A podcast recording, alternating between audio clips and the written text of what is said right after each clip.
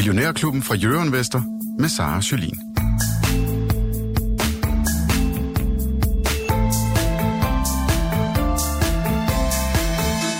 Godmorgen og velkommen til onsdag her i Millionærklubben, hvor vi i dag skal gennemgå de nyeste inflationstal for USA og hvad de kommer til at betyde for aktiemarkedet den kommende tid. Vi skal også runde Bavarian Nordics nye milliardopkør, hvordan de har tænkt sig at finansiere det. Og til at komme igennem det, så har vi heldigvis en gammel kending og favorit i Millionærklubben med i dag. Det er dig, Peter Garnry, aktiestrategichef hos Saxo Bank. Godmorgen ja, til dig. Mange tak, og godmorgen. Er du godt humør? Om jeg, jeg er i fremragende humør. Er det gået godt for dine forudsigelser indtil videre med 2023? Uh, nej, ikke Nå. rigtigt. Hvad var dine forudsigelser? Eller no, nogle ting er det, vil jeg sige. Nå, men man kan sige, det vi er nok blevet lidt overrasket over. Vi er blevet overrasket over man kan sige, markedets villighed til at stadig betale relativt høje øh, værdiansættelser for aktier og egentlig se igennem relativt mange øh, udfordringer, og så tror jeg, vi er blevet lidt, en lille smule overrasket, eller i hvert fald jeg er, vi har, vi har ikke været helt enige, skal faktisk sige, i vores team. Øhm, øh, sige, Sten har været lidt mere faktisk haft øjnene på bolden i den her sammenhæng, øh, omkring det her med, vi havde egentlig forventet, at der ville være lidt større marginpres egentlig på, øh, på virksomheden, der, end der har været. Det kan stadig komme, Øhm, og så havde vi nok regnet med, at økonomien ville have slået mere ned, end den, end den egentlig har, og at det ville have drevet equi, altså, aktierisikopræmien op, altså med andre ord, at værdiansættelsen ville have røget ned. Øhm, det kan selvfølgelig stadig ikke nå at ske, øhm, men, men vi, er nok, vi er nok blevet rimelig overrasket over, hvor meget aktiemarkedet sådan ligesom har kunnet se igennem fingre med rigtig, rigtig mange udfordringer, og faktisk bare fortsætte op. Det, altså, det, det, det, der ligger mig fladt om. Det gør du. Jamen, det er, det er dejligt at få en meget ærlig svar. Og hvad er der overrasket mest, og hvad der måske betyder fremadrettet, det vender vi tilbage til lidt senere i udsendelsen. Jeg skal også lige sige godmorgen til dig, Michael Friis Jørgensen, forvalter her i klubben og aktiechef hos hos Andersen Capital. Godmorgen. Godmorgen til dig, Michael. Og allersidste udsendelsen, så får vi besøg af en helt særlig gæst. Det er Sine Terp, der er vores nye millionærklubben vært fra i morgen, hvor hun overtager for Simon Rekard, der stopper på, øh, på, både på Millionærklubben og på Euroinvestor her øh, om et par måneder. Øh, hun kommer ind sammen med Lars Svendsen og Michelle Nørgaard, og så glæder mig helt vildt meget til at få hende på besøg her, så I lytter lige kan møde hende, og hun også lige kan fortælle, hvem hun i virkeligheden er, og hvordan hun vil præge programmet. Du kan sende spørgsmål eller kommentarer til Peter og Michael her i studiet på telefonnummer 42 42 03 21. Du skal bare huske at starte din sms med MIU. Og så inden vi kommer for langt ind i dagens program, Michael, så synes jeg lige, vi skal kigge på, hvordan markedet er åbnet her til morgen. Det er lidt, har været lidt rødt i Asien, og men, men hvad er der ellers det, det helt store fortællende historie? Der? Jamen altså, øh, rimelig fladt i Europa, ikke? Øh, vi fulgte vel ikke rigtig med øh, Nasdaq, som først skulle op, ned, op i går, endte op, og nu ligger så til at have taget det i futurene her til morgen. Altså sådan, så, så vi er jo sådan rimelig flade i Europa, en lille bitte smule rødt, en lille bitte smule rødt på DAX'en og de europæiske aktier. Du kan vel også sige, at CPI og inflation har vel lidt større påvirkning på selve værdisætningen af de amerikanske aktier, som selvfølgelig kan smitte resten af Europa, men det er sådan lidt et, et, et issue, måske ind i, mere ind i amerikanske aktier, end det er noget, der sådan skal påvirke øh, europæiske aktier, enten sådan via de indirekte veje. Så det er vel meget færre, at vi øh, lukker sådan rimelig flat op, men, men, men i Danmark er det jo selvfølgelig Bavarian, som er er ude med, øh, ja, sådan et øh, analytikerne i hvert fald må droppe og komme på pisterne i dag. Der er temmelig mange nyheder ude fra, fra, fra det selskab af. Øh, så, og, den, den... og lad os lige samle det helt op. Lad os, ja. Vi kan starte med at sige, at aktien den øh, er op nu 3,2 procent, men den ja. hopper meget op og ned ja. øh, lige nu. Hvad er det, der er sket hos Bavarian? Jamen, et, de er ude af guide på næste år, siger fordobler omsætninger og, og skal tjene 2,2 øh, milliarder på bundlinjen. Vi vidste jo godt, på grund af abekopper, så blev det her jo et år, hvor de virkelig vender rundt fra at, at være et lidt indtjenende selskab øh, til at være et højt indtjenende selskab. Det er faktisk en smule lavere end analytikernes forventninger, men det er jo også den første guidance. Så det var ligesom den første meddelelse. 15 minutter efter, så kommer de så ud, at de har købt to produkter til at tage med i deres tasker. Øh, det skal give dem 200 millioner i omsætning. Øh, øh, ekstra. Og det er jo godt, det er jo den her case med, at de lige så stille og roligt fylder deres, øh, deres øh, lægemiddelkandidater op ved at købe nogle, øh, og få nogle flere med ud i lægemiddeltaskerne. På sigt kan de jo også øh, udnytte deres egen produktionskapacitet til det. Så det er sådan set en god nok historie. Så køber de en fase 3-kandidat med et ret stort potentiale øh, med i den her handel. Øh, og derfor bliver prisen jo lige pludselig ret høj, øh, omkring øh, 380 million, millioner dollars, upfront 270 millioner. Så det er ligesom det, de gør. Udvider deres potentiale. Øh, delvis skal noget af det her køb finansieres ved en aktieudstedelse, og så er de ude at melde omkring uh, deres uh, pipeline her til morgen, at RSV'en stadigvæk forventes rundt omkring sommer, men deres covid-19-data er desværre blevet forsinket et kvartal og forventes nu i Q2. Så det var nyhedsstrømmen, som meget vi lige fint, skal øh, værdisætte uh, alt sammen her Og de har på en halv time. travlt øh, over i Bavarian Nordic her ja. midt i Ja, vinterferien. det, det, det er det. Men, Men det helt store nyhed er selvfølgelig det her med, at nu går de ud og bruger nogle af deres penge på at købe nogle flere kandidater ind til at bygge den her sådan liberale vaccineforretning op. Øh, Øh, og, og det er selvfølgelig det, det er nok det, som markedet skal ind og vurdere på, øh, og, og ser ud til at tage lidt positivt her fra starten af, selvom det også betyder, at nu skal de ud og udstede nogle, nogle aktier her i uh, lidt senere på året. Ja, for sådan en kapitalrejsning er jo ikke noget, der normalt er godt for aktien. Ej, det, det, der, er jo, der er jo forskel med kapitalrejsninger. Kan vi lide det, man skal bruge pengene til, og det er meget direkte går til et eller andet, som vi kan vurdere som værende godt, så er en kapitalrejsning jo ikke et problem. Er en kapitalrejsning lidt ligesom GN, at ups, man, et man har lavet en fejl, øh, jeg skal have dækket noget gæld, sådan at jeg får en rimelig balance igen, så er den, så er den dyrere. Ikke? Altså, så, men, men generelt så er det selvfølgelig en udvandende effekt.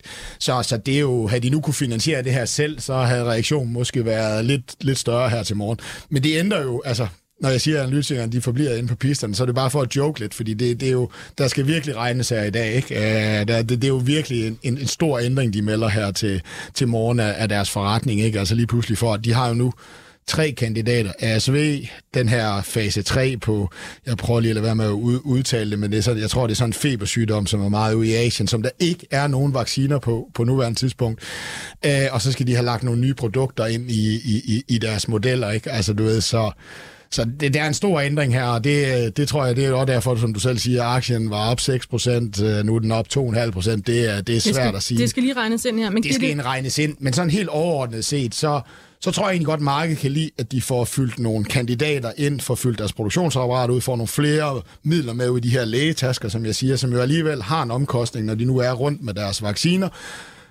En tredje, noget af det her er jo så, at de lige påtager sig lidt en regulatorisk risiko, men lige pludselig har vi jo en aktie, der har tre kæmpe store regulatoriske nyheder ind i anden halvår. Ikke? Altså, du ved, det, er, det, er, det er en anden case, end jeg, jeg troede før jul, hvor det var en stærkt indtjenende virksomhed, der ville tjene en masse penge, som vi jo også ser her på, på de her æbekopper. Øh, øh, så er casen sådan lige skubbet lidt et andet sted hen her, øh, godt ind i det nye år. Så, Så det, det skal Bavarian- markedet lige absorbere her til morgen. Bavarian er stadig en virksomhed, vi bliver ved med at snakke meget om her det i tror jeg, vi kommer til i løbet af året, ja. Og Peter, så er det store spørgsmål, som jeg har glædet mig til at stille dig her til morgen. Hvad skete der lige med aktiemarkedet efter de amerikanske inflationstal, og hvad sker der i dag? Jeg sad nede på Berlinske og skulle skrive en markedsreaktion på det her tal, og det var fuldstændig umuligt. For hver gang jeg havde skrevet en sætning, så var aktiemarkedet i den anden retning, end jeg lige havde skrevet. Ja. Det gik meget op og ned, og vi så jo også amerikanske aktier. Nasdaq åbne lukker med plus, de andre de lukker med minus, og i dag er det totalt all over the map i Europa. Jeg tror, for at forstå, hvad der skete, tror jeg faktisk, man skal og det er egentlig bare god public service, så tænker jeg lige gå et skridt tilbage, og så faktisk forstå, hvad der er sket i det amerikanske aktiemarked sådan strukturelt. Der var en tendens, inden vi ramte pandemien, med et optionsmarked øh, i USA, som var i hastig vækst inden. Da pandemien så rammer, der får vi, og grund til optioner i hastig vækst, det er, at du får, øh, du får noget implicit gearing i dine optioner. Øh, hvis du er lang optionerne, så kan du ligesom altid vide, hvad er min maksimale tab, det er den præmie, jeg har betalt for den her option osv. Der er en masse, der er en masse aspekter, som, øh, som giver mening, og rent marketingsmæssigt også for mange af de her store brokers, der er i USA i forhold til private investorer. Det er dem, der har drevet væksten i optionshandel rigtig meget. Så kommer pandemien, Øh, hele verden bliver lagt ned, alle får en check, og folk begynder at kede sig, nogen går i gang med at game. Det var det, der gjorde, at GN troede, at uh, gaming det var det nye ikke med Steel Series. Øhm, og nogen gik i gang med at handle rigtig, rigtig meget. Det så vi jo også i Saxo var. Og optioner bliver bare ekstremt hot. Og man kan sige, det man har talt meget om i markedet de sidste øh, to år, det er jo det her med, at du har fået et derivatmarked, om det er så optioner eller futures, som er blevet så kolo enorm. Man begynder at snakke om det her fænomen med, at det faktisk er halen på hunden, der faktisk dikterer lige pludselig, hvor hunden skal gå hen. Ikke? Øh, det er sådan for at bruge sådan et rigtig dumt øh, amerikansk udtryk. Men, men, men du har bare nogle af de her, øh, du har bare nogle af de her derivatmarkeder, der bliver så store, at fordi hver gang der bliver købt en option, så har du nogle market makers, Goldman Sachs, JP Morgan, Citadel, og alle de her, som, øh, som afdækker den her risiko, som de har, fordi de er modpart på den anden side. Øhm, og det vi blandt andet så op til inflation, altså dagen inden vi skulle have inflationsrapporten, det var, at vi havde et aktiemarked, S&P 500, som steg 1,2 procent På absolut ingen nyheder. Der, var, der skete intet i verden den dag. Og det tror du simpelthen var noget teknisk på grund Jamen, af det, de man talte meget om, det var, ja, fordi hvis øh, der var stor usikkerhed omkring inflationsrapporten, fordi der var blevet lavet en ændret øh, metodik, Øh, så hvis du, nu, hvis du nu, nu var nervøs for, at det kunne betyde, at øh, du fik et, øh, et dårligere inflationstal end forventet, altså at det var højere end forventet, jamen så hvis du så går ind og afdækker i et derivatmarked, øh, enten med optioner eller øh, for eksempel, vi har fået de her nye type optioner, som har øh, udløbs, øh, altså, altså zero day bliver de kaldt, ikke? det vil sige, de udløber inden for relativt kort tid. Øhm, og mange af de her market makers, de skal så afdække deres risiko. Så man talte meget om, at det var, at det var afdækning af de her bøger her, som faktisk var med til at drive aktiemarkedet op øh, helt op over en procent. Det ikke? var altså noget Og der- nemmere, dengang vi bare havde de der papirudstedelser af aktier, som Lars Svendsen nogle gange har haft med her i studiet, ikke? hvor at, øh, jo, bare det var meget købte, Ja, ja, ja, på den måde. Men, men, men jeg tror, det der er pointen her, det var, at, at, at, at vi kunne ikke få en voldsom bevægelse. Ikke? Du ved, jeg tror sidste gang, der var JP Morgan ude 1 0,1 procent højere på inflation, 10 procent ned på aktier. Ikke? Ja. Altså, du ved. Men alt var simpelthen bare afdækket ind i den her event. Så det, der var i går, det var bare udfoldelsen af, at alle de her optioner, du ved, øh, korte optioner, de ligesom bare blev handlet. Ja. Øh, så, så alt var, alt, alle var simpelthen så afdækket ind i det her event, at de var egentlig lidt ligeglade med, hvor, hvor det endte henne, ikke? Altså fordi, at opad eller nedad, ikke? Altså du ved, folk var voldsomt afdækket ind i den her, og derfor kom reaktionen nok ikke i går, og derfor tror jeg, at vi skal se reaktionen i de kommende måneder, altså du ved, ikke på dagen, ja. men, men i, med de kommende dage. Er du enig i det? Altså, Ja, ja, men altså, der var, vi havde, vi, øh, jeg kan huske, at jeg, jeg ringede til min kollega John og siger sådan, hvad, markedet er helt vildt meget op lige initielt. Altså, det giver ingen mening. Altså, Jeg, jeg, jeg, jeg forstår det ikke baseret på det, jeg sidder og kigger på i de tal. Jeg havde en masse spreadsheets, hvor jeg opdaterede de her inflationstal i. Så det, det giver ikke nogen mening. Så griner han bare og sagde sådan, prøv at, jeg har bevidst, jeg venter minimum en time, før vi skriver noget. Og det, det tog jeg til mig. Altså gik det jo lige så langsomt, så begyndte vi at tjekke nedad. Men det der så var interessant, det var jo i løbet af, af aftenen, der vendte futuresmarkedet, og også øh, altså, man kan- det fysiske marked vendte jo rundt. Og, og, og vi endte jo faktisk med, at ja, havde vi Nasdaq i plus, eller vi havde i hvert fald S&P 500 næsten endte, i hvert fald futurene øh, uforandret for dagen, ikke? og nu sidst jeg tjekkede, inden jeg kørte ind ad motorvejen, der begyndte vi at tjekke lidt nedad igen. Så jeg, jeg er meget enig med Michael om, det handler nok om, at vi nu skal til at begynde at, at, at ligesom kalibrere og begynde at forstå, hvad, hvad er det egentlig, det her har af implikationer. Og jeg har brugt relativt meget krudt her de sidste par uger på at skrive meget om, at, at vi, vi er ligesom i en fase nu, hvor aktiemarkedet har mere eller mindre priset frygten for en recession helt ud. Okay, så nu har vi fået den her bevægelse op. Den seneste bevægelse, vi nu har fået, den har primært været i obligationsmarkedet, og vi har haft Paul ude, der ligesom siger, prøv her, markedet har altså, er for optimistisk i forhold til, hvor hurtigt vi kommer til at, øh, at, at tage renterne ned, og det kan også godt være, at økonomien faktisk skal have endnu, endnu højere styringsrente, altså den rente, som centralbanken sender. Øh, og det har i starten fået den korte ende af rentekurven, altså det vil sige de toårige statspapirer osv., til at flytte sig ret meget. Det vil sige, at den her invertering, der er i rentekurven, den er faktisk nu blevet rekordhøj, i hvert fald i nyere moderne tid, ikke, de sidste 100 år. Øhm, og, og vi har haft en relativt begrænset bevægelse i den lange ende, og det er den lange ende, altså den 10-årige statsrente, det er den, vi bruger til at diskontere øh, pengestrømmene sammen med den risikopræmie, markedet nu er villig til at betale.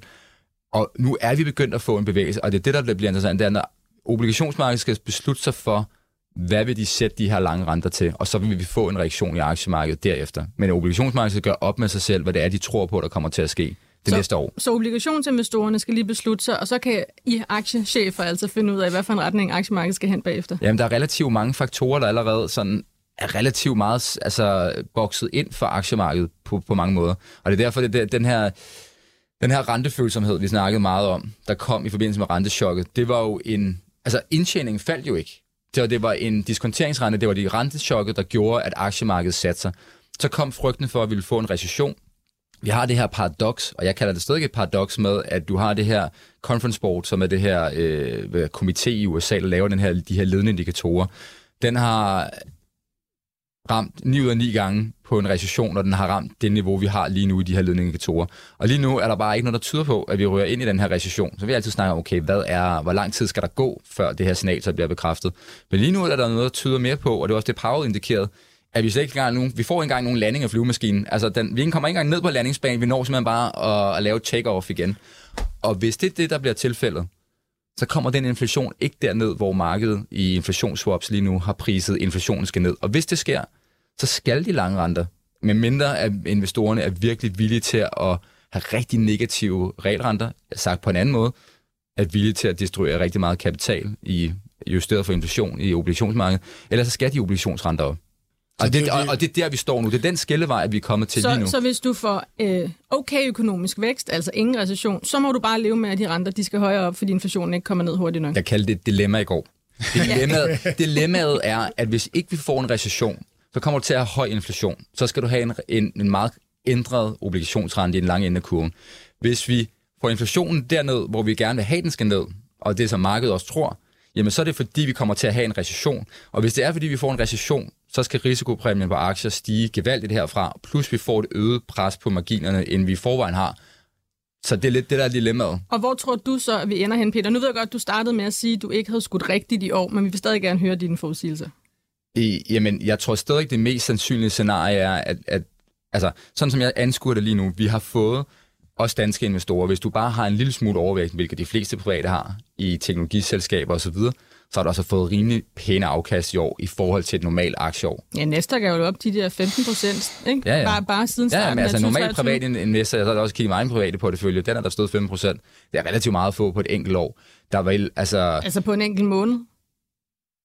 Hvad mener du? Ja, altså siden, start, siden, Siden starten, starten siden af- starten af året. Jamen, det ja. passer jo også meget godt. Altså, det globale aktiemarked er jo op 8 procent, og hvis, det, hvis du er privat investor, så har du vækstaktier, så har du måske fået mm. næsten dobbelt op i, øh, i turbanen, ikke? Øhm, så, men, men måden, jeg anskuer det på, det er, at det vi stadig har, det er, at vi har stadigvæk et, en, en privat sektor, der kommer fra rekordhøje profitmarginer.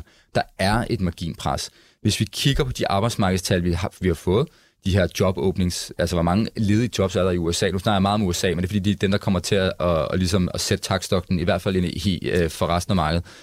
Så har vi stadig et stramt arbejdsmarked. Det er faktisk blevet strammere de sidste to måneder. Så alle de her overskrifter, vi ser med teknologiselskaber, der fyrer, så kunne man jo tro, at, at alt var galt.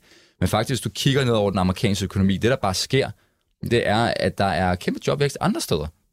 Og det er mere end rigeligt øh, til at afdække de tab, der kommer i teknologisektoren. Ikke? Og i øvrigt så dem, der bliver fyret i teknologisektoren, de har så mange penge, at de stiller sig ikke engang op i arbejdsløshedskøen. Vel? Fordi de har tjent så mange penge de sidste 5-10 år. Så arbejdsmarkedet er stadig stramt. Hvis du kigger på lønudviklingen, den er stadig tårnhøj i USA. Du får mellem 8 og 10 procent, hvis du siger dit job op frivilligt, fordi du har et bedre et på hånden. Og Men- hvis Kina er succesfuld i deres øh, genåbning af økonomien, kommer det også til at øge presset på råvarer. Så derfor til det her marginpres, det kommer stadig til at fortsætte. Men hvis du skal samle alt det her op, Peter, ja. Hvis vi vender tilbage til Ja, de inflationstal... Nej, nej, men det er spændende, og jeg tror også, vi lærer rigtig meget af det. Men hvis vi skal samle det tilbage til de. Ja. inflationstal, vi fik i går. Øh, inflationen for USA kom ind på 6,4 procent i januar. Det er stadig et stort fald for de 9,1, vi så tilbage i sommer. Er det en positiv udvikling, vi ser, og sådan bare helt på ind på det tal? Altså, er det godt eller dårligt for aktier, det vi ser? Jamen, altså, det, der foregår lige nu, er jo meget naturligt, fordi du, altså, din årlige, din årlige ændring i inflationen, når den rammer 9%, vil helt naturligvis falde ned på et lavere leje. Der er ingen, der er overrasket over de her ting, der sker. Jeg ved godt, det nogle gange sådan, det virker sådan lidt, om det er virkelig godt, det er forventeligt. Det, det, det, der er det springende punkt i år, det er, hvor, og det er også det, Paul siger, det er det, de andre også siger, hvis man gider rent faktisk at lytte til, hvad de her centralbankchefer siger, det er, hvor kommer den her inflation til at stabilisere sig? Det er det, det hele kommer til at handle om. Er det 3% Er det 2,5? Men er kan, det vi ikke, 4? kan, kan vi ikke leve med 3 procent? Om vi kan leve med 3 Ja. Jamen, jeg har hele tiden hørt til den, øh, den lejr, der sagde, at med al den gæld, vi har skabt i verden, der er det eneste, det eneste, den eneste naturlige udvej, som ikke vil ende ulykkeligt for verden, det ville være, at vi rent faktisk fik noget inflation. Det har du så fået. Ja, ja, og det har vi så også fået nu, ikke? Jeg tror bare, at Feds bekymring lige nu er jo det her med, hvis det begynder, altså, hvis de får en følelse af, at de ikke rigtig kan styre det. Og der er nogle strukturelle ting, ikke? Det er onsdag morgen her i Millionærklubben, hvor at vi prøver at samle op på alle de store ting, der sker lige i øjeblikket, blandt andet med centralbank og inflation, med dig, Peter Garnry, aktiestrategichef i Saxo Bank, og også Michael Friis Jørgensen, vores faste forvalter her i klubben. Inden vi vender tilbage til øh, nogle af de store træk, Peter, så vil jeg gerne lige også kigge på nogle af de nyheder, der er også kommet ud i morges.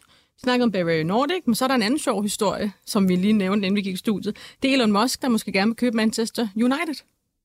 Og han har jo øh, vist sig at have mange talenter, Elon Musk. Uh, han vil i hvert fald gerne brede sig over forskellige uh, industrier. Men Peter, altså hvad, sådan at købe en fodboldklub for en Twitter-CEO, ejer, hvad, hvad er rationalet her i, og er um, fodboldklub overhovedet en god investering? Underholdning. Jeg tror, han er, jeg tror, han er simpelthen basalt, og nu, nu, nu gætter jeg rigtig meget, ikke? men jeg tror, at den mand, han er spændt så hårdt for øh, på alle mulige måder i sit liv, at, øh, og det har han jo også vist med Twitter, at han, han kan jo godt lide at lave rav i den. Og der skal være lidt, der skal, jeg tror gerne, han skulle gerne have noget underholdning i livet for at, at få det her til at, at holde alle de her ting ud. Altså jeg tror, at det her det er en mand, der virkelig er i et krydsfelt mellem USA og Kina og øh, Ukraine og Rusland, og har købt et socialt medie, der var nærmest ved at implodere, og øh, han er gået fra at være øh, man of the year, som han selv sagde, til at gå på scene i San Francisco til et stort uh, talkshow show og blive buet af. Sådan, altså, alt er Ragnarok for den mand, og jeg tror bare, det, det, det er bare sjovt blade nu. Og, Men... og, og Manchester United, som han selv siger, er jo hans, den barndomsklub, han, eller den klub, han holdt med i hans barndom. Så, øh, og nu har han jo pengene, og den er til salg. Så. Men også så er det, at han forstår, hvad meta-universet på et eller andet tidspunkt bliver. Det, nå, men altså, det er jo, altså, du ved, meta-universet kommer til at skifte indtjeningen fra, du ved, Facebook i de gode gamle dage, de fik også til at hejle med, du ved, øh, like hejle, du ved, skrive og, og lave en masse indhold. Det tog vi ingen penge for. Metauniverset, det er, det er underholdningsindustrien, som det, det, det bliver indholdsleverandøren, der skaber. Det vil sige, det er sådan noget som fodboldklubberne, ikke? Altså, du ved, det er dem, du laver en metabegivenhed, hvor der er 60.000 online til, til en fodboldkamp, men det, er det skal jo skabes for en fodboldklub af.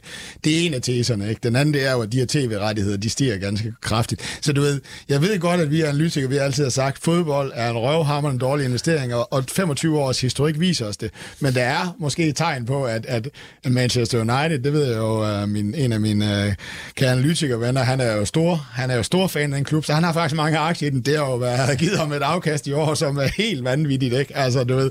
Men det er måske ved at ske, ske, ske et skifte, så måske er det det, men jeg, jeg hælder måske også mere til, at, at der var en arabisk prins, der lige bød på den, ikke? Uh, det er måske gratis, og hvis man nu vil skabe lidt opmærksomhed på Twitter og lave sådan et bud for, for, for Elon Musk ja, ja, man får da i hvert fald lidt opmærksomhed. Vi snakker jo om det her i hvert fald. Øh, en anden virksomhed, Michael Novo Nordisk. I går ja. der kom Novo Nordisk kursen op og ramme 1000 kroner for første gang nogensinde. Så lukkede den lidt lavere, men, men på en eller anden måde det er jo en milepæl, sådan psykologisk øh, tærskel at komme over de her 1000 kroner. Hvad, er du overrasket over, at vi ser den her fortsatte stigning for Novo-aktien? Øh, jeg er en lille bitte smule overrasket over, øh, at øh, du ved, det, de der 1000 og så videre, det, det, det er for jer journalister, du ved. Der kan, være, der kan ligge noget teknik, du ved, lige indtil vi er brugt igennem, og så er 1100 den næste grænse og så videre. Så du ved, det, det, dem må I tage, når I skriver om. Jamen, jeg er egentlig lidt overrasket over, over det, fordi vi har jo egentlig haft et risk-on hvilket skulle sige, at Novo Nordisk var måske ikke så kandidat, altså kandidatagtigt. Vi har det her, at Novo Nordisk er meget dyr, så du ved, jeg, mit kald er jo med stor sandsynlighed, så er Novo en rigtig fin aktie at lægge med, hvis aktiemarkedet er lidt surt.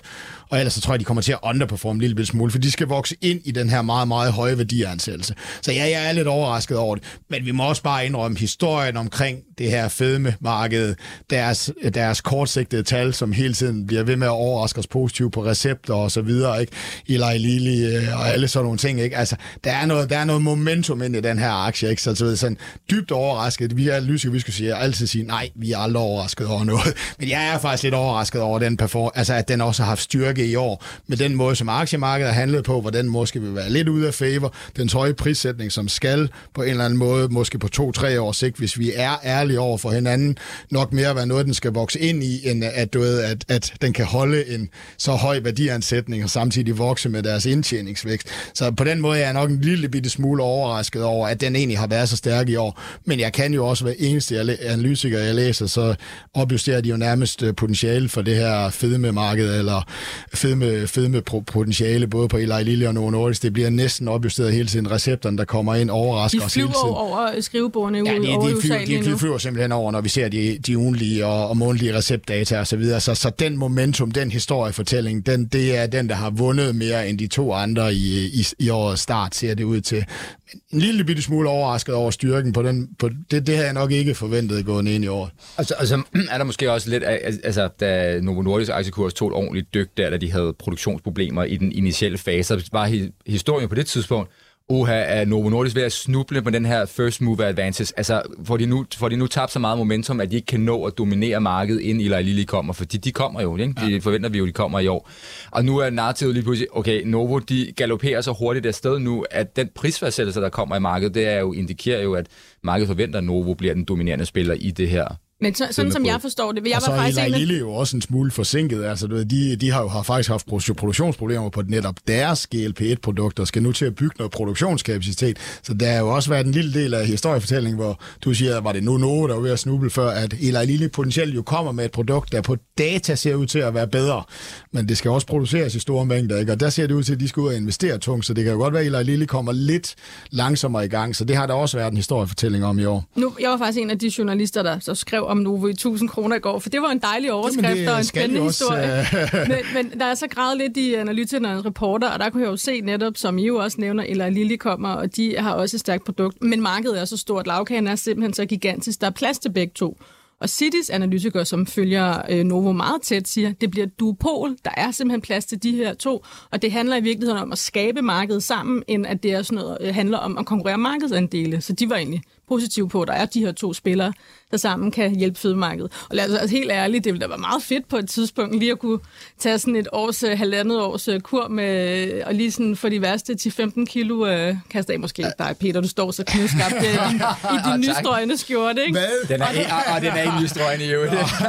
Det, er vinterferie. Jamen, jamen, og, det, og det er jo det, altså lige nu skal nu passe på, den historiefortælling vil de jo ikke have, fordi at det, de, de skal jo ind og have det her reimbursed, altså få tilskud til det, og det skal jo være medicinsk behandling til, der virkelig godt gøres af en BMI over 35 eller sådan noget. Det skal ikke bare være en all-inclusive ferie, man gerne de, lige de skal jo lige først have, have det her som, som en tilskudsberettelse og indarbejde det her, og det skal Eli Lilly jo også som, som en stor del af en ny produktkategori, som, som, som vi som samfund faktisk gerne vil betale for i et eller andet omfang, fordi det er jo virkelig mennesker livsstil, sygdommene og alle de her ting. Og derfor må den historiefortælling, du står og laver der, som muligvis nok er rigtig nok.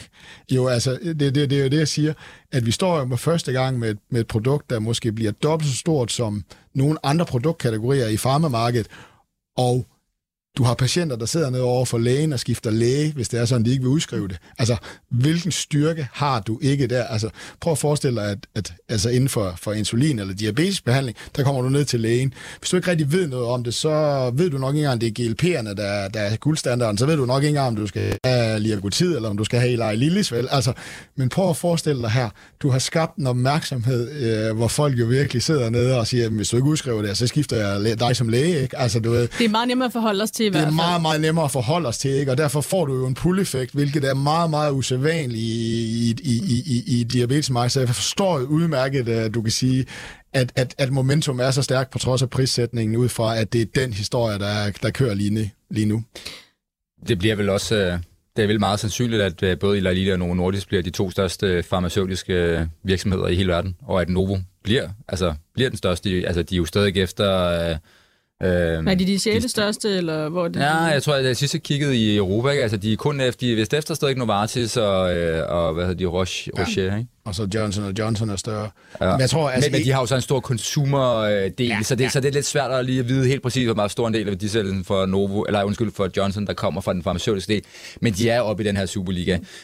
Ja, Jeg tror, altså, altså med, som med det Michael også beskriver med fedme, altså det, det, det, kan gå, de kan måske gå hele vejen. Øhm, og så det eneste i fremtiden, der kan spænde ben for dem, det er jo, hvis der vi hjælper alle de her øh, nye øh, gen-editerings-terapiformer, behandlingsformer, måske der er en, en kur i fremtiden mod øh, diabetes. Det skulle da være det, der så spænder i hvert fald ben for den del af forretningen i fremtiden. Ikke? Jeg tror, Eli Lillis øh, analytiker kalder, altså, øh, og du, du, kan, så du kan også finde Novos, men 26 milliarder US dollar. Altså, der skal 1 milliard til en blockbuster. Jeg tror, at nogle af de største produkter, de rammer omkring 12 nu. Altså, så plejer man at dø af, så begynder der at gå, gå, gå generisk konkurrence i det. Altså det, det, har- det markedet, for stort marked kan blive det, for det, her. er Eli. Lillis Nå, fedmemarked, 26 milliarder dollars. Det er derfor, Eli Lilly koster P42 er dyrere end, øh, end, øh, end Novo Nordisk. Det er analytikernes estimater ind, og det er højere end på Novo, fordi de har lidt bedre data. Altså, du ved, øh, og det, altså, det, er bare, det er bare for at understrege, at det her marked, det er, det, den historiefortælling, der er rundt omkring det her, og det skal jo selvfølgelig bevises, den er enormt, enormt stærk. Vi springer lige fra Novo til Kina. Øh, Bloomberg har en historie her til morgen om, at øh, de store amerikanske hedgefonde, de hoppede tilbage i kinesiske aktier. Vi har jo lige her i, øh, med alle de her årsregnskaber og kvartalsregnskaber fået det, man kalder F13-opgørelser øh, fra de amerikanske hedgefonde. Og der kan vi altså se, de er blevet brandvarme på kinesiske aktier. Og tænker, Peter, er det noget, som du tænker, at det giver da meget god mening at hoppe det over igen? Og hvad er jeres allokering over mod Kina i Saxo Bank? Ja, det gør det jo i den forstand, at hvis man gerne vil bare tage et, sådan et, et, øh, et taktisk vedmål på, at de lykkes med at lave en genåbning. Vi har jo set lidt af, hvad der sker, hvis man kan lave en genåbning af økonomien efter pandemien i den vestlige verden. Så giver det jo god nok mening, men altså, man kan sige, efter, efter hele, hele det her, jeg ved ikke, om vi skal kalde det skuespil, men øh, eller med det, der skete med det store konvent øh, i Kina, hvor Xi Jinping ligesom konsoliderede sin, sin magt og ligesom skal ind i sin tredje, sin tredje periode nu, der, altså man kan sige, der, vi har bare den holdning, at kinesiske aktier er ikke, er ikke investerbart for en, for en vestlig investor på lang sigt. det er ikke ens betydende med, at man ikke sagtens kan, kan tage det her vedmål, og det, det vil jeg gerne anerkende fuldt. Jeg tror måske bare ikke, det er, det er ikke sådan en arena, jeg selv personligt vil, øh, vil kaste mig ud i, men det, men, det, men det står jo folk helt frit for. Men jeg tror bare, man kan sige, jeg kunne så hive historien op i dag også, som også viser 13F, at Berkshire Hathaway har, har stort set kottet altså hele deres, ja, har, har stort set solgt ud af hele deres position i uh, TSMC, som er den her taiwanesiske, hvad hedder det, halvlederproducent, som i øvrigt er i gang med at bygge rigtig meget uh, fysiske fabrikker i USA og faktisk også i Europa. Um, så der har du i hvert fald en, en anden type investor med et andet med en anden horisont, tidshorisont på sine investeringer, som siger, okay, jeg skal ikke være den her vipserede, der hedder USA og Kina, der, altså, der, er jo, altså, der tordner mod hinanden. Ikke? Øhm, så jeg, jeg tror, det er meget, hvilken vinkel man, øh, man vælger at lægge ned over, lægge ned over Kina, men, men, men bare sådan, øh, jeg kan se, Michael han tripper for at komme Nej, ind, men, men, men jeg vil bare lige sige, fordi det som er vores holdning hele tiden, det er, så længe at Xi Jinping kører en max-konsolidering øh, i Kina, og altså længe han står ved at have det her common prosperity, det er altså en anden måde at sige på, at den private sektor ikke er kommer til at blomstre i, i Kina på samme måde, som den gjorde i løbet af fra starten af 80'erne med Deng Xiaoping og frem til at Xi Jinping overtager magten i 2015. Det er et andet spil, der bliver spillet i Kina nu, og det er ikke nødvendigvis aktionærvenligt overhovedet. Så du er ikke så meget fan, men Michael, ja, du... Vi skulle bare lige minde om, det er jo, ja. det, er jo, det her det er jo fjerde kvartal. Du ved, altså, og fjerde kvartal, der troede man, at amerikanske aktier ville fuldstændig, øh, ja, nu vil jeg ikke engang sige ordet, sutte, øh, og derfor skulle du jo finde noget, øh, derfor skulle du jo finde noget andet, og derfor var kinesiske aktier historiefortællingen rundt ind omkring, at den her genåbning, den var meget med stærkere. Så det her, det er jo fjerde kvartals øh, 13, 13 øh, F, ikke? Så du ved, øh, vi ved jo faktisk ikke rigtig, hvad de har gjort, og noget tyder jo lidt på, at amerikanske aktier er blevet lidt mere interessante, og dermed du kan sige, den her flow, der var ud af USA, er, er måske stoppet lidt. Øh, og du kan også sige, at nu møder vi jo i den kommende tid jo alle udfordringerne. Altså den her lave vækst, som jo utvivlsomt er kommet, ikke? og som det regnskaber, ikke? Så, så det er det der. Så, så det er bare lige for at være opmærksom på, at det var altså fjerde kvartalsbevægelserne, ikke? Øh, som, som vi målte der. Det, det, er jo, det er jo en ting. En anden ting, nej, men jeg, altså, jeg, jeg er sådan set faktisk ikke voldsomt uenig med dig. Jeg tror, det er et, jeg tror at at kortsigtede spekulanter vil til Kina, fordi at de vil lave øh, gentagelsen, at når Europa og USA de genåbner, så kommer der nogle enorme væksttal ind, der kommer nogle enorme vendinger i, i virksomhedernes resultater. Men, men du ved, øh, sådan nogen som Warren Buffett siger også, jamen der er bare en meget, meget højere risikopræmie, og det, det, det skal man anerkende, og derfor er der, kan, kan de kortsigtede penge godt øh, komme til Kina, men de langsigtede penge tror jeg faktisk øh, stadigvæk forbliver ude, og det skal du jo så selv bestemme dig til, hvad du egentlig er for en type.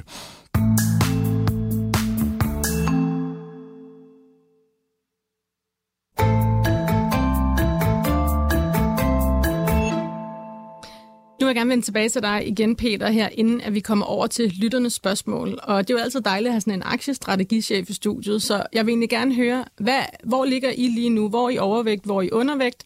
Og nu sagde du jo i starten, at 2023 har ikke udviklet sig helt, som du havde regnet med til at starte med i hvert fald. Øh, nej, det har det jo ikke, fordi vi regnede, vi, vi forventede, at vi ville få øget tegn på, at vi ville, måske ville slippe ind i en recession i USA, og der vil være det her marginpres og sådan noget. Så øh, det lader vente på sig i hvert fald. Det kan også være, at det slet ikke kommer. Øh, hvis vi kigger på hvis vi kigger på tværs af alle de her segmenter, vi følger i, i aktiemarkedet, så øh, jeg vil sige, der hvor der stadig øh, er stærk momentum på et års basis, det der også danner stadig grundlaget for det, vi skrev i, her i første kvartal til vores kunder, det er, at vi holder stadig fast i det her, øh, i den her, man kan sige, fortælling om, at den fysiske verden lige nu stadig har mere momentum og har mere medvind af mange forskellige årsager end den immaterielle verden, det vil sige øh, der, altså bioteknologi, softwarevirksomheder, alle de her ting her.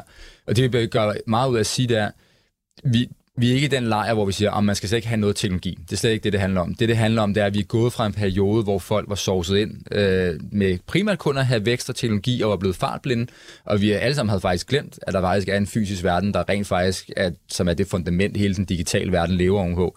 Øhm, og, det, og det her med den her underinvestering, vi har talt om, øh, krigen, i, øh, krigen i Ukraine, USA's og Kinas konflikt, hele det her reshoring, alle de her koncepter, den grønne omstilling, alle veje, altså når jeg er ude og snakke med kunder, altså man plejer at sige, at alle veje fører til Rom, alle veje lige nu fører til, øh, til, øh, til inflation, og alle veje fører til et enormt behov for fysiske investeringer.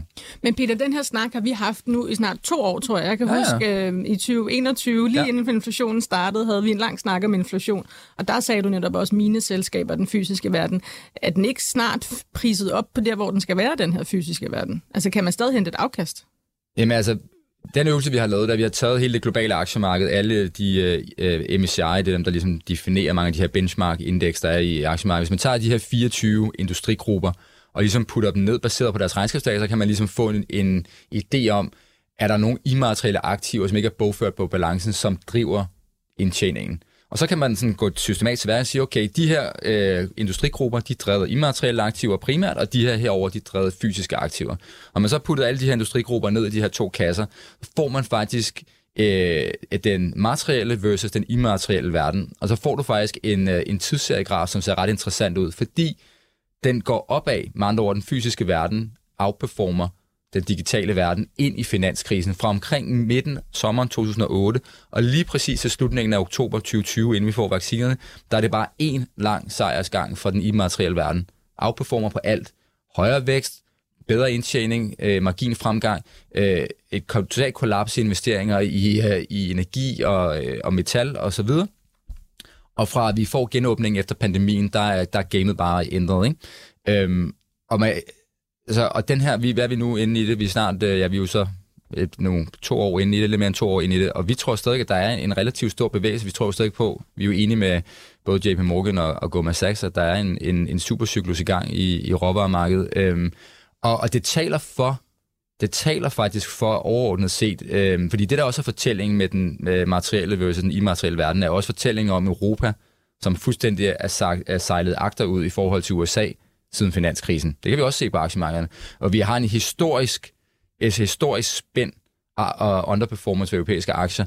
Og hvis vi får ret i den her, at vi har et kæmpe efterslæb i den fysiske verden, så det vil også være positivt for europæiske aktiemarked, fordi det europæiske aktiemarked har en anden komposition end det amerikanske aktiemarked. Men og det har vi jo også lige... set ja, i 2023, at det europæiske marked har klaret sig bedre end S&P 500 for eksempel. Ja, ja. Jamen, indtjeningen er jo også øh, indtjeningen faktisk, hvis du kigger siden 3. kvartal 2019 og frem til nu, så har der faktisk været en højere indtjeningsvækst i stok 600, altså de 600 største selskaber i Europa, end der har været i S&P 500. Det kommer nok bag på mange mennesker, men det har det faktisk. Og det i sig selv er meget usædvanligt. Det er ikke noget, vi har set tidligere øh, siden finanskrisen, at øh, europæiske aktier rent faktisk, eller selskaberne, har været i god gæng. Når det så er sagt, europæiske selskaber skal stadig være opmærksomme over en bred kamp, aggregeret set, er ikke lige så effektive som amerikanske selskaber. De altså, laver de er ikke så godt drevet, nej, eller hvordan? de laver ikke, slet ikke den samme forretning af kapitalen. De, øh, de er stadigvæk øh, slet ikke drevet lige så effektivt på, på deres øh, balancer og alle de her ting. Øh, men, det kan jo, men det kan jo ændre sig over tid. Hvorfor tror du, det er egentlig? Hvad? Hvorfor tror du, at de amerikanske virksomheder bare er drevet mere effektivt? Er det historie, eller er det den måde, vi har vi lidt mere ferie i Europa? Og Ja. Det er jo nok vores regulatoriske framework, som ja. er hårde i Europa. Altså, du ved, øh, USA er frihedens stat, ikke? Der skal, altså, du ved, prøver det, deres miljømyndigheder at sige, det skal I ikke, så er der jo meget, meget stor modstand mod det, ikke? Altså, så det er jo nok en af faktorerne, der gør, at, at man ligger i nogle andre rammer i Europa, ikke? Altså, du ved. Mm. Men, men, men hvis, jeg, hvis jeg hurtigt skal sige, okay, så de steder, hvor der er momentum, og som mm. vi stadig er overvægtet, råvaresektoren, ja. forsvarsaktier, kommer til at være kæmpe dobbelt cifret vækstrater de næste 5-7 år. Øhm, vedvarende energi, atomenergi, det vil sige både dem, der, både dem, der leverer øh, atomenergi, men også øh, uranproducenter. Øh, logistikselskaber klarer sig rigtig godt. Øh, nogle af de ting, der stadig klarer sig godt, er også øh, alt inden for altså rejseaktivitet, altså travel-segmentet. Øh, og det er så, jo ikke så meget den fysiske verden, er det det? At tage til Kreta? Det er da rimelig fysisk, fordi du skal jo op i flyvemaskiner og alle mulige steder, så, og hoteller og sådan noget, så jeg vil i høj grad sige, at, at det er en del af den fysiske Nå, det er rigtigt. Nu tænker jeg op, jeg kommer jo hjem med sådan en mental åbenbaring, når jeg har været på ferie. Ikke? Det er mere det på okay, den måde, okay, okay. Ja, ja, jamen, jamen, det er slet ikke det, jeg mener her. Der tænker jeg, hvad der ligesom driver selskabernes indtjening og sådan noget ting. Øhm, og så altså infrastruktur, altså transportinfrastruktur har gjort det godt. Og det er jo bare de her, øh, det her reshoring. Men, men, men igen, budskabet er, man skal ikke sælge alle sine teknologiaktier. Jeg har også personlige teknologiaktier. Det handler bare om, og det har jeg sagt før i Millionærklubben, det handler bare om ikke at være blind for nogle af de her gamle, kedelige selskaber, som alle synes ikke er særlig spændende, og vi kender ikke uh, navne på dem alligevel, fordi vi kender kun efterhånden uh, Google, Facebook og, og Apple. Ikke? Um, så det handler, bare, det handler faktisk bare om at få en god balance, også fordi hvis vi får en højere strukturel inflation, end vi har været vant til, jamen så, så vil de her selskaber Men hvis jeg nu ikke øh, vil sidde og kigge så meget på selskabsniveau, fordi jeg ikke kender mange af de her ja. virksomheder, det er jo ikke nogen, jeg bliver øh, konfronteret med øh, i mit dagligdag, fordi det er måske store industrivirksomheder eller energivirksomheder. Kan jeg så bare købe for eksempel europæiske aktier? Vil det være en god måde at få eksponering mod den fysiske verden, eller bliver det simpelthen for bredt? Jeg vil næsten sige, at det bliver for snævert kun at købe europæiske aktier. Altså når vi snakker jo... Man skal huske på, det, det, aktiemarkedet, 65 procent af, af det globale aktiemarked amerikanske aktier, ikke? og så resten øh, sådan noget Canada, Europa, Australien osv. Så hvis du, hvis du, hvis du, altså bare alene det, hvis du havde 50% af din portefølje i europæiske aktier og 50% i amerikanske, så har du lavet en overvægt relativt til verdensmarkedet. Der har du taget et vedmål på, at Europa vil klare det bedre i fremtiden. Så igen, altså, man skal, jeg tror, vi skal passe på med, at det ikke bliver for binært, når man siger, okay, man skal slet ikke have amerikanske aktier. Jeg siger bare, lige nu, og værdiansættelsen er også rimelig lav sammenlignet med USA. Altså amerikanske aktier er forholdsvis dyre stadigvæk. Altså du får lov til at betale en høj pris, og jeg ved godt, det hænger også sammen med kvalitet og historien og alle de her ting.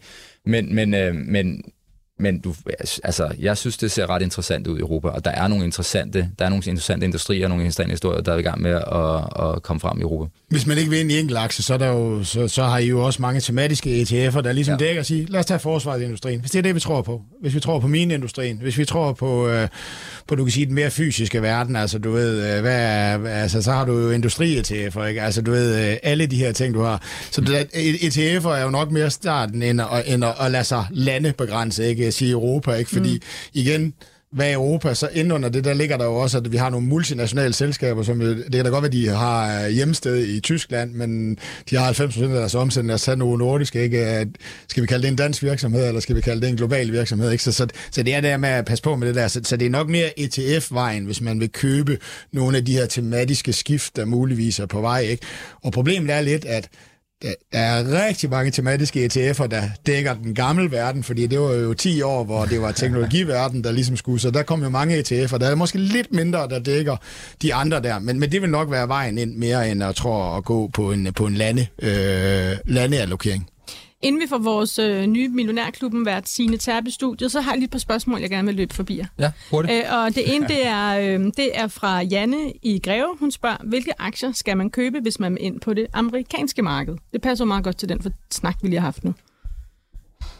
Altså, jeg ved godt, du har snakket fysiske aktier, men kan man være lidt mere specifik på nogle sektorer herover? Altså, noget vi ikke har snakket så meget om. Altså, ja, hvis man skal købe amerikanske aktier, så er det selvfølgelig øh, det giver god mening at kigge på teknologisektoren. Der er nogle enormt veldrevet selskaber i, den, i det amerikanske aktiemarked, som har en rigtig høj forrentning af deres kapital. Kan du sige, hvad det er for nogle, Peter, eller hvordan? Nå, men jeg, jeg vil sige, at altså, i den tid, vi går i, altså, den tid, vi går i møde, vi har været vant til at snakke meget om, om, om de øh, allerstørste selskaber. Jeg tror, med den tid, vi er på vej ind i lige nu med, med en ændret globalisering, så kan vi måske godt gå lidt ned i, øh, gå lidt ned i øh, hierarkiet og finde teknologiselskaber, der ikke er så store. Øh, jeg tror ikke, jeg sætte så mange navne på. Øh, også øh, inden i sundhedsbranchen. Og så, jeg tror, det vi kan tale om nu her, det er, at den interessante ting kunne faktisk være øh, finansaktier i, øh, i USA.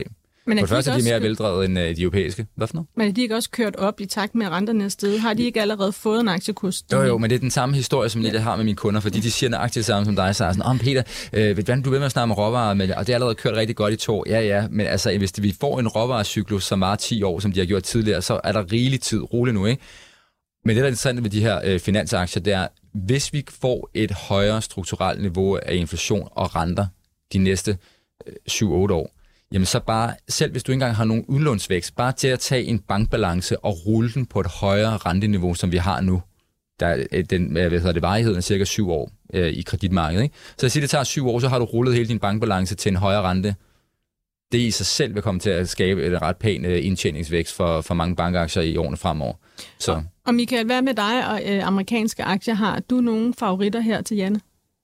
Jeg ved ikke, om jeg har nogen sådan, sådan favoritter. Altså, du ved, øh, jeg, altså, du ved, jamen altså, vil du, vil du teknologivejen? Altså, jeg er jo været 25 forskellige amerikanske aktier. Du ved, det, det, det, det er meget sådan, altså, du, du ved godt, vi er lidt begrænset af, at hvis jeg står her og siger, at man skal købe noget, så jeg kan næsten kun sige, hvad jeg selv ejer. Altså, du ved, og hvorfor jeg ejer dem. Så, du kan ved, du så det... ikke vælge dine tre yndlingsamerikanske aktier, som du ejer nu? Eller bliver det simpelthen at vælge mellem alle dine børn? Ja, det bliver lidt at vælge med. Jamen, altså, uh, Microsoft, uh, uh, du ved, den, den, den begynder jeg faktisk at tage lidt af overkrydderen af, men det er min yndlingsaktie, hvis du skal på 10 års sigt. Jeg kan hun snakker vel om, nu skal hun have en amerikansk aktie, hun kun dansk. Du ved, jeg kan ikke gå for, hun skal købe og sælge.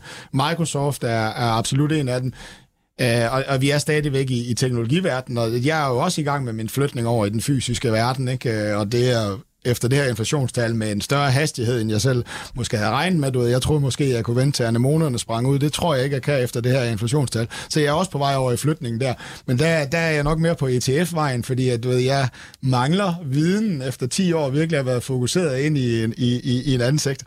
Så du ved, jeg synes, det er sådan Øh, jeg synes, det er et rigtig svært spørgsmål, fordi at, at, at øh, ja, vi, vi kan komme lidt grimt afsted, du ved, i forhold til, hvad vi må egentlig snakke om, og, og så videre. Øh, Øh, nu bliver du reddet her af ja, Michael. det kunne du godt høre, ikke? Ja, ja. Af, af Signe. Velkommen, ja. velkommen til, Signe. Mange tak.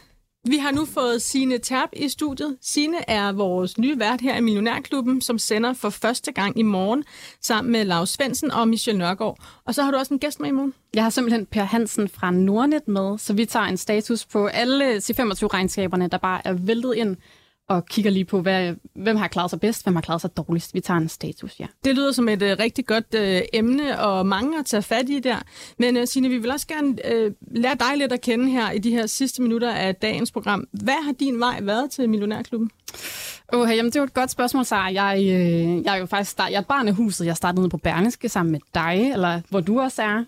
Så har jeg øh, været på Jørgenvester det seneste års tid, og så øh, har jeg lavet livsstil og morgenhederne, og så er jeg simpelthen blevet spurgt, om jeg kunne have lyst til at være en del af Millionærklubben, som jeg jo selvfølgelig gerne vil. Ja, og velkommen i klubben også. Nu står du her ja, med velkommen. nogle af de jo, tak, tak. gavede gæster og øh, forvalter.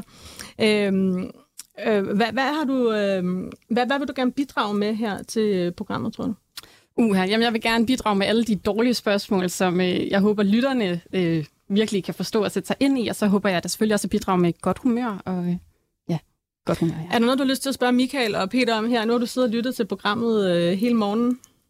Uha, jamen altså, øh, jeg ved ikke, hvad jeg skal spørge dem om, så kaster du mig bare ind i et eller andet. Har vi forvirret? Har vi forvirret mere end uh, skabt klarhed? Det har jeg ikke. Der var mange, der var meget imponeret over din uh, udtalelse om, at Kina ikke var til nej, man skulle investere i lige nu. Okay. Jamen, det kan godt være, at det måske er, øh, er kontroversielt. Jeg kan faktisk tænke på det der med amerikanske aktier. Ikke at det, det er nogen anbefaling overhovedet, men et selskab, som jo er i vælten, hvor jeg tror, at relativt til forventningerne er der måske nogle interessante aspekter for en dansk investor at kigge på. Det er sådan et selskab som Alphabet, ikke? som har Google. For der har været en her hype omkring ChatGPT, om det nu er, er inde på, på Google søgemaskiner. Der tror jeg, at vi har i hvert fald lagt uh, hånd på kåbladerne og sådan rimelig, har rimelig skarpe holdning omkring, at uh, ChatGPT-teknologien Øhm, et, den er ikke patenteret, øhm, og at Google også kommer med deres eget svar på det, og det ikke bliver inde på, øh, på Google. Og der kan man jo sige, hvis du kigger på prisfastsættelsen, at Google, som jo typisk har været et, et højvægtsselskab, man sige, så er det jo priser til at være en katastrofe. Ikke? Jeg tror, at du, altså, hvis du kigger på de frie pengestrømme i forhold til det, selskabet koster, så har du nærmest en fri pengestrømsrente nu på sådan noget 6-7 procent, hvilket er fuldstændig absurd for sådan et selskab, i hvert fald i en historisk kontekst. Så der tror jeg, hvis man sætter sig ned som dansker og tænker lidt over og læser lidt om ChatGPT og læser lidt op på, øh, på Google og Alphabet, så kan det måske være, at man kan men danse en holdning du det. Du kan godt høre, hvordan vi var præget af det til sidste år. Vi siger, at vi skal over i den fysiske verden. Jeg nævner ja, en af mine ja, favoritter, Microsoft, ja, ja. og det er, også, det er jo en af de tech-selskaber, man stadigvæk skal ligge med. Men vi er faktisk, du ved, vi, vi, vi, vi skal måske til at have bygget vores viden op omkring, hvor, hvor der er andre steder. Jeg har også andre aktier uden for den her, altså du ved, jeg har jo en atomkraftaktie og så videre, du ved, men, men vi er også lidt begrænset af det. Men du kan godt se, at det er jo lidt sjovt. Du ja, tager ja, ja. Alphabet, men, men jeg tager ja. Microsoft. Vi er virkelig præget, så du ved, når vi nu siger, at vi skal flytte os over i den fysiske verden, så tror jeg også, at du vil komme med mange ETF'er, og det er nok egentlig også det første skridt, jeg tager. Og det er et godt skridt at tage for, de, for, for, for mange mennesker, fordi du, du får ikke den her enkel aktierisiko, vel? Du får temaet, du får den rigtige bevægelse, og du får en eksponering måske mod, øh, mod mere amerikanske selskaber, som du har manglet. Så jeg tror egentlig, at det er måske et godt første skridt at, at bruge, hvis man vil prøve at bevæge sig lidt uden for, for, for, for Danmark, som jo er et dejligt sted at ligge, fordi man kender selskaberne, man er tryg, man forstår dem.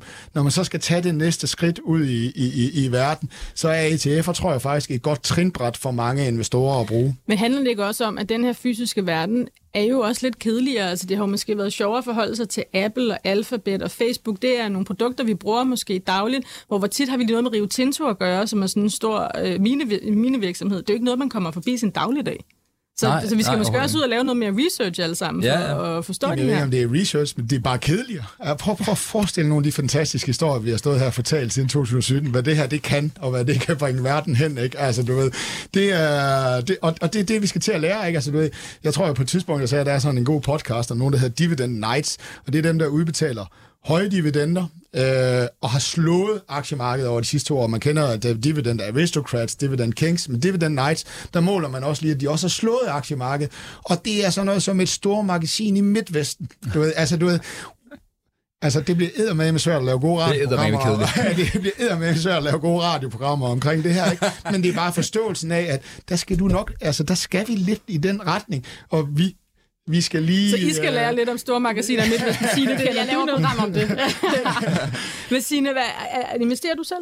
Jeg investerer selv, ja. Men jeg, jeg er også bare sådan en ETF-pige, fordi jeg har sgu ikke uh, tid til at sætte mig ned og regne på det, og har slet ikke evnerne til det, ligesom alle jer uh, kloge hoveder har. Men det kan du høre, det har Michael jo så åbenbart heller ikke, øh, fordi han går Så- også ETF-vejen med nogle af de her nye sektorer, som man skal til at interessere sig lidt for. Det, det, det er et godt trinbræt, og to- to, nej, der er 80.000 aktier. Vi kan jo ikke sidde og, og gennemanalysere alle sammen, og det er jo også derfor, at fokus er så meget på, på, på de kendte aktier, ikke? fordi de er godt gennemanalyseret og så videre. Så, så jeg tror, at ETF'er er, er, er, er, er, er et godt trinbræt at starte her. øh, Og så begynder man jo at lære top 5-beholdningen i, i en ETF. Ikke? Altså, hvad er det for nogle selskaber, der ligger derinde? Ikke? Øh, Så kan man begynde at kigge på dem, måske træde lidt ud af ETF'en og købe måske en af de der, der ligger som en stor eksponering i, i ETF'en. Ikke? For man kan jo gå ind og se, hvad der ligger i ETF'erne, og det er jo en god indikator for, hvad er måske de store selskaber inden for den der.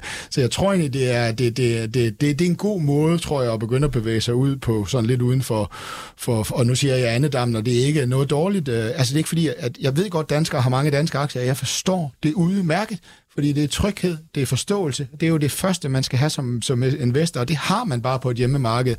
Det næste skridt kunne godt være lidt i ETF-vejen, ikke? Der er kommet nogle spørgsmål til vores snak netop om råvarer, som vi talte om lige før. Øh, men der er en, der spørger, der tales så meget om det her råvareboom, men er råvareaktier ikke sårbare ved en recession, Peter? Om det er sårbart ved en recession? Jo, Ja. selvfølgelig er det sårbart ved en recession. Men, men vi taler jo om det over, over en, en økonomisk cyklus, der kan vare 7-10 år. Øh, men jo, det er rigtigt. Det er jo den, den risiko, man, øh, man selvfølgelig løber i, øh, i råvarer. Men altså, aktier er også procykliske. Så hvis du har en recession, så alt, hvad der smager risiko, øh, ejendom, aktier osv., det vil jo falde. Så det er jo... Der er jo, du, men, der, men der, er Michael samme sagde jo lige før, at Novo Nordisk netop var sådan et sted, som du havde tænkt ville klare sig godt, hvis vi kom ind i noget økonomisk modvind, ikke? Jo, jo, jo, jo men, Så- men, men jeg tror, svaret er klokklart ja. Øh, Vi snakker også. Og, og til dit svar, der er en meget... Det er det, man skal lære som investor. Det der med, at man siger efter to år, jamen nu har vi snakket om det to år i indregn. Der er én ting, hvis man har været mange år i aktiemarkedet, man ved, de der lange cykler, de kan trække meget, meget, meget mere, end, end, end man går og tror. Altså det, det er virkelig sådan, det er i, i, i aktiemarkedet. Når du først kommer ind i rentes, renteregningen og de her ting, så er ting altså ikke indregnet, bare fordi vi har snakket meget om, vi skal bare have ret i, at det bliver den lange cykel. Ja, ja, altså, det så det, det. det Det det. misforstår Det er mig ikke, men, men, men, men uh, ting er indregnet. Nej, det er det aldrig, når det er lange cykler. Vi har jo snakket om Apple i 15 år, ikke? Og vi snakker stadig om Apple. Ja. Det, var, det viser jo, altså det må man jo bare sige, altså hele digitaliseringen og, var jo en meget, meget, meget lang trend, der er aldrig stoppet. Signe, hvad, for nu siger du, at du investerer i ETF'er, men, men har du sådan nogle interesser inden for øh, aktiemarkedet, som du synes er mere spændende at følge med i? Uh, jeg tror, jeg er lidt på den der sundhedsbølge, så hvis du, du stod og snakker om et duopol til både Eli Lilly og Novo Nordisk, så det, det kunne jeg da godt ønske mig sådan lidt. Jamen, der er da helt sikkert, at vi har mange gode analytikere også her i programmet, som er gode til at komme ned i den, også at snakke om ETF'er og de her store perspektiver. Nu fik vi jo lidt af Michaels øh, syn på det også i hvert fald. Og det er jo også noget, som øh, jeg har haft flere herinde at snakke om i programmet, sådan noget som health tech. Det er noget, der måske også bliver stort. Det kan godt være, at du ikke er helt med på den, Peter. Du er jo mere i den fysiske ja, verden. Ja, nej, nej, overhovedet ikke. Altså, hvis du så min private portefølje, ville du blive overrasket over, hvad jeg havde i den. Altså, jeg er ikke kun i den fysiske verden. Jeg, har, jeg elsker at have teknologiselskaber, om det er hydrogen, eller om det er droneteknologi, eller om det er sådan noget medtech. Altså, eller jeg har faktisk også en aktie, der er eksponeret til atomenergi og uranudvinding og sådan noget. Altså, jeg, jeg er alle steder. Men investerer du også, nu, nu, du jo, øh, nu sidder du med her hver dag, du kigger på øh, regnskaber og alle nøgletallene. Investerer du også i ETF'er, eller køber du kun enkelte aktier? Jamen, jeg har øh, ETF'er sådan for en to tredjedel af formuen, og så den sidste tredjedel, det er af enkelte aktier. Så to tredjedel alligevel, selvom at du faktisk ved rigtig meget om enkelte aktier? Ja. Ja, okay. Og det er faktisk et rigtig, rigtig godt tip. Jamen, det må så være det tip, vi slutter på i dag her, øh, bragt på banen af Sine Terp, vores nye vært, som kommer tilbage i studiet i morgen og sender første gang i Millionærklubben sammen med Lars Svendsen og Michel Nørgaard og Per Hansen som gæst i studiet. Tusind tak til Michael Fris for at være med i dag, og Peter Garnry som gæst, og ikke mindst tak til vores producer Niels Malmo, som har fået det hele til at fungere derude. Og så vil jeg bare sige til alle jer lytter, have en dejlig dag på aktiemarkedet, der stadig er en lille smule i rødt for det danske indeks. Música